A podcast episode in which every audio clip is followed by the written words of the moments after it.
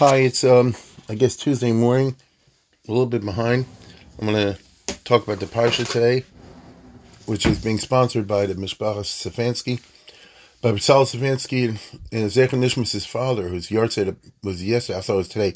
Was yesterday, passed away three years ago. It's Yisachar ben Baruch, and um, as always, we're very grateful to the family. All I know is that they, based on what he told me, they started in Bohemia, which is very interesting, ends up in Switzerland and America. It's a very Jewish story of the 20th century.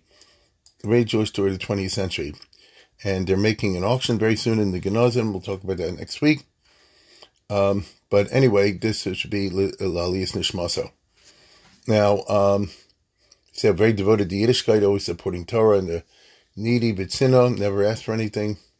Barech Min I assume the real Barech Min uh, my father always used to say, there's Berech when a covenant. The guy went and said, how come I'm always running away from covenant? They say, Berech when a covenant, covenant brachas achrov, you know? That if you're running from covenant, covenant chases you. He says, I'm always, I never see, I'm running away, he never catches up with me. He said, because when you're running, you're always looking over your shoulder to see if it's there. the real Barech Min covenant means it, means it. Anyway, uh, because of these thoughts, so um, my mind was drawn to the economic part of the story of Parshas Vayigash. You know, there's all kind of stories. The re, obviously the reunion of Joseph and the brothers, etc., etc. But I don't know why. For this reason, and for some reason, I'm looking at the end, which is the story. Of, for some reason, the Torah t- goes to the trouble to tell you this of how Joseph administered Egypt during the famine and how he seems to have reduced the, the, the population to serfdom. Um, it's a very not totally clear story, um, which means it could be read in a lot of different ways.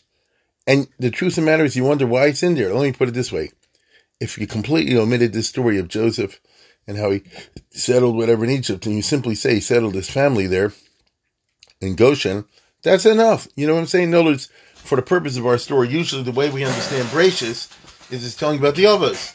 So I have to know the adventures of Abraham, Isaac, and Jacob and then I have to know the adventures of Joseph and the brothers, and I have to know how they ended up in Egypt. I get that.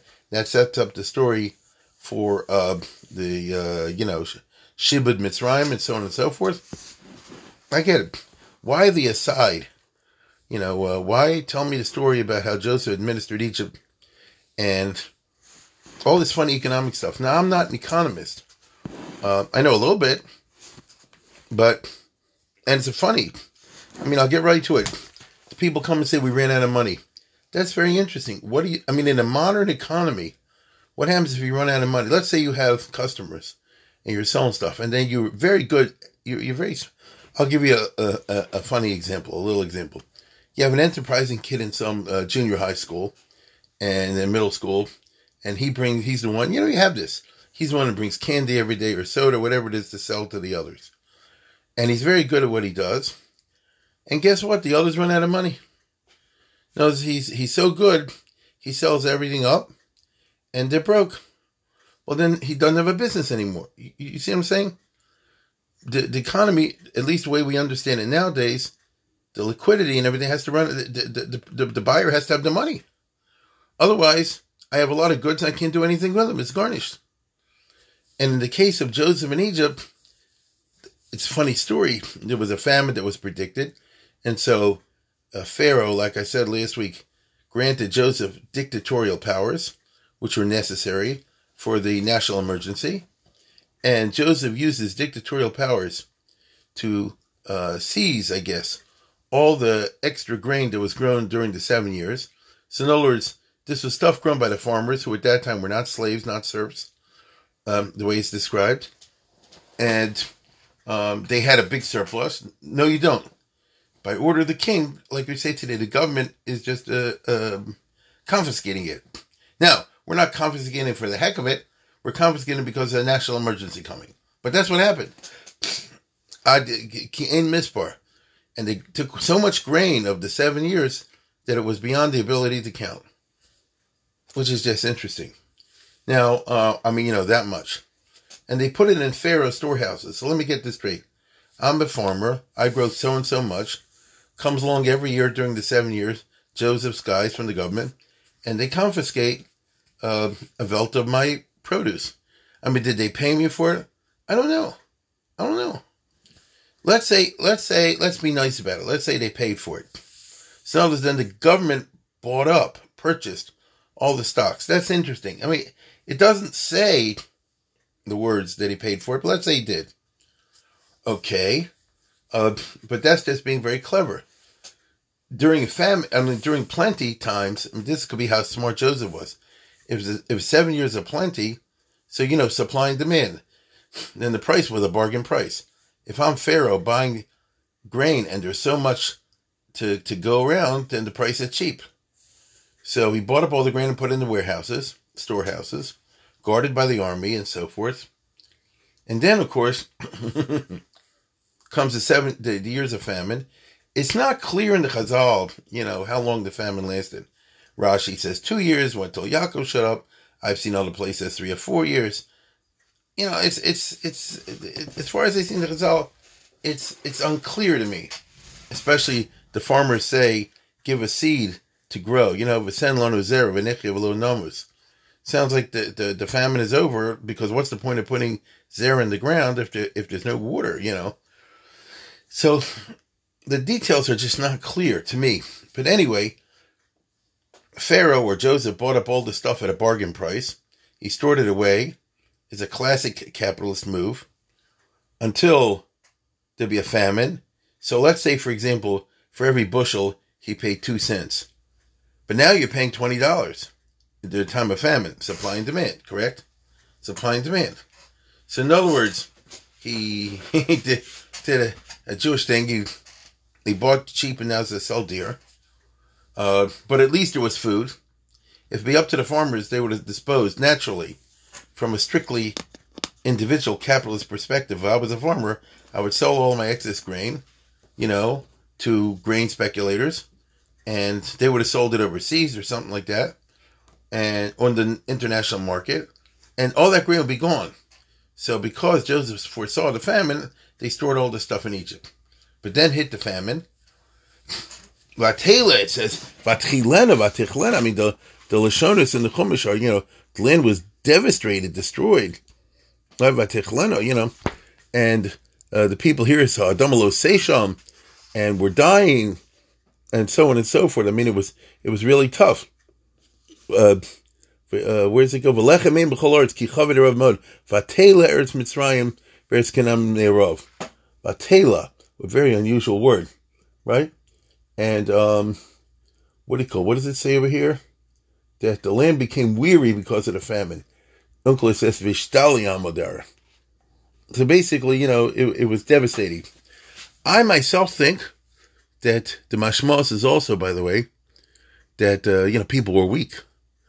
Uh, there couldn't be any rebellion if you don't like Pharaoh's policy, because in a time of a starvation, people are pushed weak. You get it? We forget that. It's weak. I imagine, maybe I'm being cynical, that when they gave out the food, they didn't give huge quantities. it would keep everybody relatively docile. But I don't know. You know, that's what I'm trying to tell you. This whole parsha provokes all kind of very, very fascinating questions. And anyway, as I said before, he bought the grain when it was two cents a bushel, and now he's selling it for twenty dollars or more. Uh, and therefore, it's not surprising that that you know it's too it's too successful. He bought up all the money. Okay, off his kesef. So what do you do in an economy when there's no money? No, the money's gone. Now, usually, what happens, I, I, think I'm right about this, you go for barter. You understand? It's a very fascinating question. I mean, let's say, let's say like this. The U.S. is always being screwed by China. So what if they, you know, totally dominate the imports and we'll run out of money? I mean, we're 30 trillion in the hole. So what if the government just says we ain't got no more money? You know what I'm then what does China do? You see, what does China do? Now, uh, I know what they'll do, but you know, you know what I'm saying from a business perspective. I know what the United States. Let me tell you something interesting. In the course of World War II, all the other countries, their their economies were devastated. They were invaded. They're part of the war, etc. And they lost all their money. For example, take England. England was very rich, But wars incredibly expensive. And uh, they were almost broke. One, two, three. By 1940, 41, they were broke. No, the government had so and so much money, and they spent it all. And it's only 1941. That's why Roosevelt made the Lend Lease, which means I know you don't have money, but I want to keep you in the war for my own sake, as an ally, you know, and therefore we'll give it to you for free. So, in other words, Roosevelt, the U- United States of America, did not do what Pharaoh's doing, you know, but he, he said, I'm going to give it away for free. Because if my goal is to, to keep you, you know, operating, I have no choice but to give it away for free. When the war was over, so what do you do now? So what America ended up doing is just in various sneaky way. I'm not sneaky, various indirect ways, nothing sneaky about it at all. They gave money to the people to start, to start them up again. You heard of the Marshall Plan where they gave 15 billion or something like that to England when, when there was a lot of money at that time, to England and France and those, these countries. The shot was, you're no good to me as a customer if you're broke. So I'm going to give you money to start you up again so that I, that I can stay in business. You understand? So it's very, very interesting because, you know, it's the opposite. It's enlightened capitalism and not pure capitalism. Joseph and Pharaoh are operating on pure capitalism, it seems to me. And so Vayitom out when the people say there's no money, Pharaoh doesn't say like a um, a 20th century liberal. All right, then I'll give it to you for free, lend lease. You know, remember to owe me big time. I saw you through the famine, because that is the attitude of a republic where the government exists to serve the people. So the, the job of the government is to make sure the people have food in times of starvation. That's what's happening now. Right or wrong, they're still doing the give. At least in Baltimore, they're still doing the giveaways. What's the shop with the food giveaways? You know what I mean? Every week, you know, this place, this place, that place, they're giving out a ton of food, a ton of food. And wherever you live, whoever's listening, you know, in, in America anyway, during the corona and all they were all giving away the food. What's the shot giving away the food? Giving away? The answer is it's it's not like Pharaoh and Joseph, you know?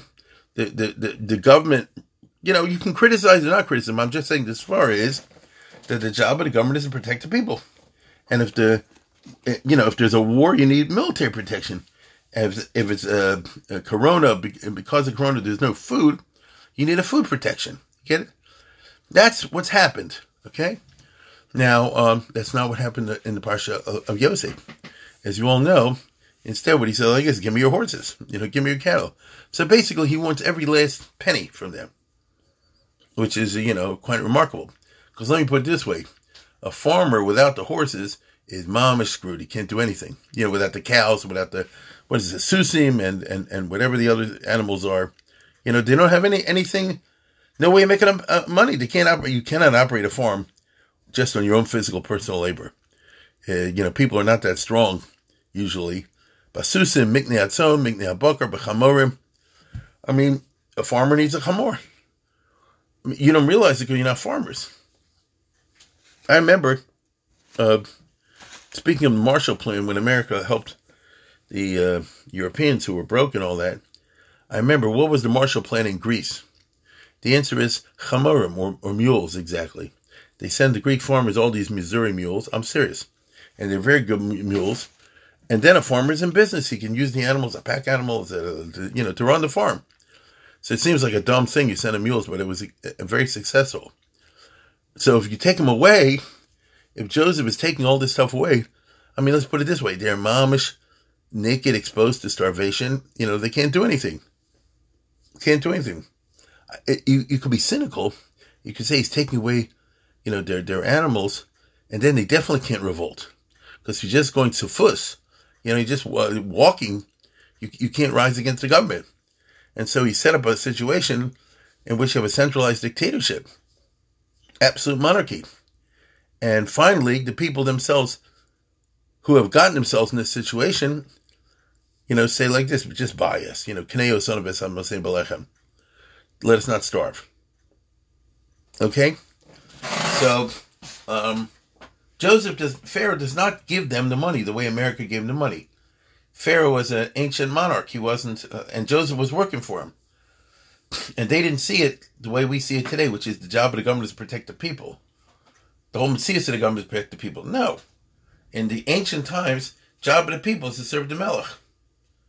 You see, it's a different way of looking at it. The job of the people is to serve the melech. The melech has certain responsibilities towards the people, especially in terms of maintaining justice and things like that. But the job of the people is to serve the melech.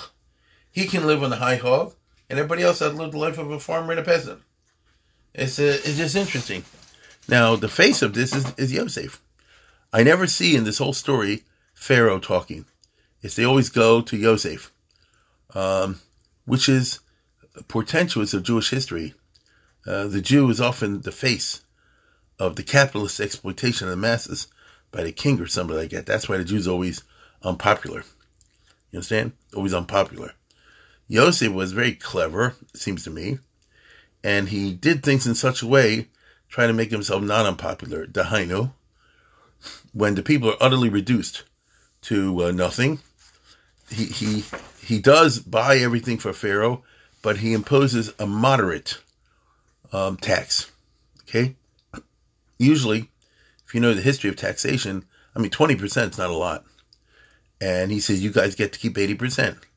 So notice the land belongs to Paro, and you're now working as tenant farmers on Pharaoh's lands, and that part's not so great.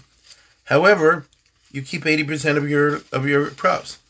Uh, let me ask you who are listening right now. Are you taxed at, at, at, at, 20%? I mean, I think that's pretty moderate.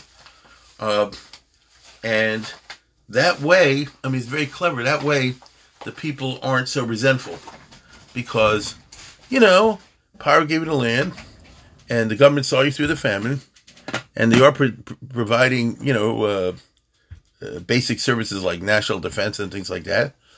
Uh, okay, no, you know, twenty percent is is is is okay, and I think that's why the people say hechi sonu.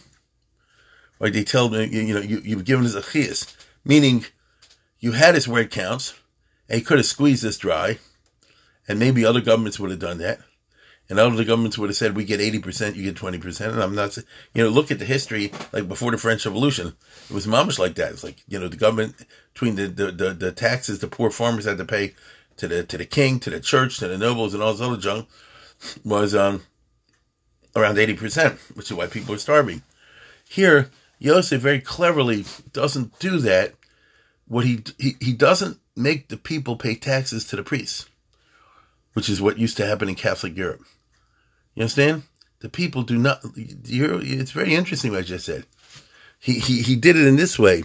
He said that the priests get to keep their own land. Rock admas kohanim lo. Okay, so the priests get to keep their own land. The idea of sparing the priesthood is simple. That way, you have a, an influential group that's on your side. You understand? Otherwise, the priest will say this against the gods, damn Jew, so on and so forth. He bought him off. He bought him off. So Yosef is just, you know, very clever. And I don't mean that in a sneaky way, but, you know, just uh, intelligent. Uh, and then the people don't have to pay the, the taxes to the priesthood. Uh, and everybody ended up, you know, in, in a livable situation. But uh, Pharaoh now owns all the land. And what happened to all the money? You know, did money circulate in Egypt afterwards? It doesn't say. It doesn't say. I mean, presumably when the famine is over and people are now, whoever is growing crops, if you get to keep 80% of what you make, a, um, what's the right word? A sober farmer will put away some nest egg, you know, whatever profit he makes. 80% is, is, is not bad. You get to keep 80%. And if you don't live like a pig, then, you know, you can put away, squirrel away some stuff and sell it he start to get money. But sell to who? Nobody has their money. The answer is easy. You sell to the brokers and they sell it overseas. Or Pharaoh maybe bought it. I, I don't know. I know in American history, when you had the Articles of Confederation before, you know, right after the American Revolution, you had the problem that there was no money because there's some kind of rule, I forget what they call it, uh, Gresham's rule maybe or something, where, you know, the good money chase the bad, the bad. If there's good money out there, the clever people get a hold of the good money and leave the bad money circulating in the public. And, uh, you know, like that. And that happened, like I said before, in the American Revolution. The only good money was called the specie, the stuff that was mamish izov, physically kesef izov. What happened was the rich bankers got a hold of all that, and the only thing that was floating out there was his paper money, which usually wasn't honored. And it did lead to riots and things like this. You know, the Shays Rebellion, this other business. It's one of the reasons Alexander Hamilton made the federal constitution and the American system to try to prevent that, you know, to make money be real money. Here, Yosef is just a funny situation, you know, where, where the money's all gone. It's all, all the money is in Pharaoh's hands. Uh, all the money's in Pharaoh's hands. And like I said before, probably wasn't even hard because he bought it at two cents a bushel and probably sold it for 20 or 30 or 100 dollars a bushel. I mean, in a time of starvation, there's no limit on what you'll pay for this stuff, right? There's just no limit. Uh, you're glad to get the food, like Martha by spices during the siege of Jerusalem. You're glad you, you, you're glad to get something to eat. You see. My point is, the Chumash is taking the trouble to tell you all this. There's got to be some bigger reason than simply playing around with economics. The Chumash is, is going because I, mean, I, don't need to know all this. At most, this should be in some Medrash Rabbah somewhere. You see, uh, why do they have to tell us all this? It suggests, I don't know. It's you know, I, will tell you what I'm thinking. I, I don't know, and I don't feel comfortable with it. But it sounds like this is a foreshadowing almost like a Mida k'neged Mida of some kind or another. You you enslaved the Egyptians, later Egyptians will slave, enslave you. Because that's the story. You know, uh, Joseph reduces the Egyptians to the serfs of Pharaoh, but then that enables later on the Pharaoh to reduce the Egyptians to to to to, to servitude. Um, um, the Egyptians reduced the Jews to servitude. Now the Pasuk says there was a king of Lo Yodas Yosef. I mean, that is true. But it sounds, the Pashup shot is, Lo Yadas Yosef, therefore he wasn't grateful for him, all the things that Joseph had done to save Egypt from starvation and the famine. Um, I get that. But uh, it also goes the other way, which is, you know, Joseph, the one who made everybody um, a serf. On the other hand, on the other hand, he did a mild serfdom it's, it's just interesting. It's a mild serfdom uh, because they only tax him at 20%. Uh, now, how he did it is unclear to me. There's these enigmatic psukim that he moved everybody around. Some of Farshim, I know you know this. Some of Farshim say he moved them from city to city, so like Sancherev, you know, and uh, that way the people be uh, no longer in their ancestral homeland. Uh, if he did, uh, so his brothers wouldn't feel bad about it. I mean, if that's what happened, that's a pretty brutal business to move a whole population away from where they live so his brothers would feel better. Um, it's also true, by the way, that by the time this process is over, I mean, I'm going to say something cynical. Process is over. Pharaoh owns all the karka in Egypt, except the priest land. Pharaoh owns all the karka in Egypt. That's what it says. Um, and then what happens? the Jews buy up the land, or at least they buy up their share of the land. Because what's the end of the parsha? Now, what does it mean Vayochsuba? After all the Musar Shmuz, what do you mean? The Pashup Shah means they bought karka. so what you find in uh, Lakewood and Jackson and this place and that place, you know, some chassid shows they want to buy the land. Uh, they did it. Vayochsuba. They had an achuza. You know, achuza is, is, is a piece of land. So uh, the Jews were supposed to be temporary sojourners in the land of Goshen. Um, you could even, in fact, if I wanted to read it, Derech HaMusar, you know, you say, Vayeshev Yisrael Be'er Goshen. They, they just were Yeshiv there, but not in a permanent sense. Wrong. Vayochseba. Then they got into the real estate market and then they want to leave. Let me put it this way. You show me a guy who's doing very good in real estate in, uh, you know, the New York area, this area, that area it's not so simple for him to pick up and make aliyah. Now, maybe nowadays with the uh, you know Zoom and and uh, you know with the with the cell phones, and you can run your business from overseas. So maybe, but you know what I'm saying. If you're doing very well over here, chances are you're not to make a move over there. Isn't that why you hear so many stories of the Jews who didn't leave Germany and didn't leave Europe in time because they were doing vayachsibah. You know, they, were, they owned a lot of land, they owned a lot of business over there, and it wasn't easy to walk away from it. it wasn't easy to walk away from it. And so um, maybe the story is told to us to say, to explain the background of how it is these brothers of Joseph, who were these itinerant shepherds, but he had cash. Remember, the brothers had money. In other words, Yaakov was a good businessman. The brothers were good businessmen. That's not all they were, but they were good businessmen. And they came and had cash. And they came into Egypt. And they came into Egypt at a time when there was this big real estate market because Pharaoh bought all the land. And um, the, the people had been moved to different settlements. And apparently or supposedly just left whole tracts of karka, you know, open. And Vayosabo, and the brothers bought it. Now they, they concentrated in Goshen. Uh, and the result was that Vayifru Vayibra Ma'od. Uh, so Goshen became, you know, uh, a Jewish area. I'll say it's not to be funny, you know, like Lakewood or Monsey or something like that. And and then you see, you know, that they don't want the, that there's not the slightest move to go back, because one big part of the story that were never explained to us in the Chumash is when the famine is over and everything's good, so why don't they move back to Canaan? You know, we always assume, because you read the Haggadah shel Pesach, oh, Vayir Mitzrayim is part of the Golas, and so on and so forth. For us, why don't you simply say like this?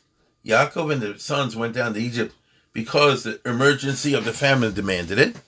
I, I understand that. And Avram did the same thing. But what did Avram do when the famine was over? He went back to Israel. So how come the brothers or their children never make any move to go back to Israel? Um, it's it's strange, uh, and you're left with the impression, at least I am, that you know Yosef was completely turning the economy upside down due to the result of the famine and the, the, the press of the peasantry and all the rest of it that we were just described. And as a result, the brothers, when they came to Egypt, landed in a, in a feta coup, you know, they ended in a, in a good situation. And uh, next thing you know, they got hooked on it. They say, you know, we're doing better in Goshen than we're doing back in Israel. And so you have a very strange situation that the Jewish people, it's a very strange situation. People went into a gullus. It's not like the gullus of Bavel or the gullus of uh, Rome or any of stuff where we were kicked out of the country and they destroyed the Beis Hamikdash and we're thrown far away. It's a hostile empire and you can't come back and your religion is persecuted. Here, the Jews moved pretty close to Israel. Where's the land of Goshen? It's the area of the Suez Canal, roughly, a little bit to the west of that. You know, it's not far away, okay? You can drive it today a couple hours across the top of the Sinai Desert. I'm not poo-pooing it, but I'm just saying it's not far away. And um, there's no for them to go back to Israel. Why didn't the brothers or their children say, you know what? We have uh, real estate uh, that we own in Egypt and in, in Goshen. I'll have some agents operate my real estate, and I'll go back and move to Hebron, to Yerushalayim, to, to wherever it is in the land of Canaan. Why was it that, that nobody ever makes a move to try to go back to the land of Canaan until the point that they get enslaved, and then they're suffering so much that they're willing to go back. Even then, it's not so push as you know the stories with the Meraglim and everything else. But just at the level of you know, Pashup shot. Why doesn't anybody go want to go back to to to to Canaan? Um, the famine is over, and money they have, and the fact that they have a brother or an uncle who's the viceroy in Egypt is simply a plus. It's good to have that. You know what I mean? It's good to have that. I could even go on about that because Egypt was the suzerain, like the uh, the the the superpower that was sort of um, what's the right word? exercising influence over the Canaanite rulers. So, what I'm saying is like this. I'm just making this up. Let's say I'm Reuben, I'm Yehuda, I'm Yisachar Zvulun. I'm going back to uh, Canaan, and before uh, the Canaanites gave Avram a hard time to buy some land from Me'aras Machpelah. But guess what? My uncle is now the viceroy of Egypt. And the Egyptians are going to say like this don't give the Jews problems with buying up the land. And then the Jews could have done very well and bought up the land. So maybe what I'm saying is could have happened, but the Klal Yisrael didn't do it. And unfortunately, as far as I'm aware, don't seem to go in that direction, but it kind of leaves you with that impression. So this last economic business that we have in Parsha Vayigash is highly suggestive, and uh, it goes to show you sometimes Uh, you know, you can be. Let's put it this way: success in business can can can own you. And then next thing you know, and they don't want to go back to Israel. It's just very, very interesting. I think I've gone a little bit too long. So uh, take a look at this last part of the uh, and uh, see what you come up with in light of the questions that I just raised. Once again, I want to thank the Stefanski family. And uh, this is, uh, once again, Zecher Nishmas. Rabbi Dov that uh, Nisham Shana And uh, I know the family's uh, maintaining the good name. And that's all, that's all a nifter can ask for. Have a good week.